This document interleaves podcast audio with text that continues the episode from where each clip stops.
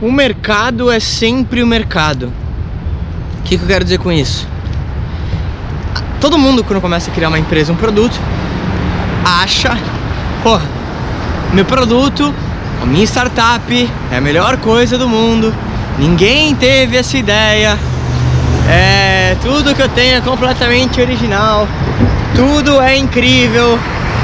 Só que, na realidade, muitas pessoas começam a criar um negócio, elas criam muito baseado no emocional.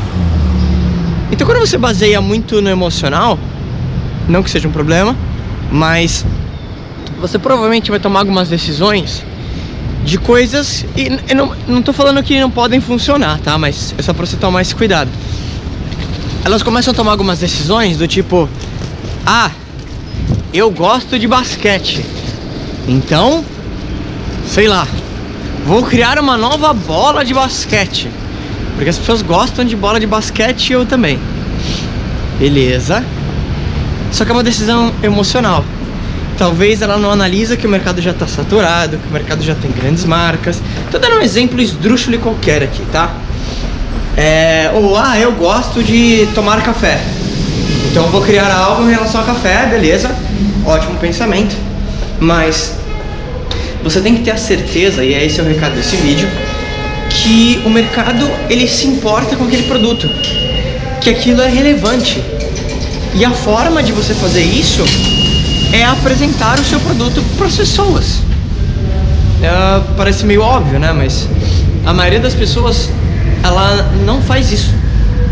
Ela procura criar um produto, aí depois que ela cria o produto, ela tenta achar pessoas para vender aquele produto, sem sequer imaginar se aquilo vai ser relevante ou não. E isso pode ser um problema, porque talvez você passou um ano, dois anos ou mais para tentar vender teu produto e agora ninguém quer comprar. Então, uh, eu sempre falo isso, mas vale ressaltar: o mercado é o mercado. O mercado não se importa com você, o mercado não tem sentimentos. Uh, as coisas vão mudar de tempos em tempos, mas a questão é: não crie um produto achando que as pessoas querem e talvez leve três anos para fazer esse teste.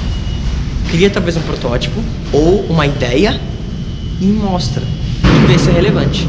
E se for relevante, faça isso. E ao mesmo tempo, essa ideia de um mercado é um mercado está muito relacionada, uh, na minha opinião, ao lado emocional. A gente vai falar disso mais pra frente, mas quando eu digo lado emocional, é que muitas pessoas às vezes ficam, nossa, eu fui lá e fiz dois anos da minha vida e agora ninguém compra, ó oh, vida, ó oh, Deus. E, de novo, o mercado não tem que se portar com você. Você não pode ter esse lado emocional, porque senão você vai fracassar. Todo empreendedor entende que o fracasso faz parte do processo. Então, não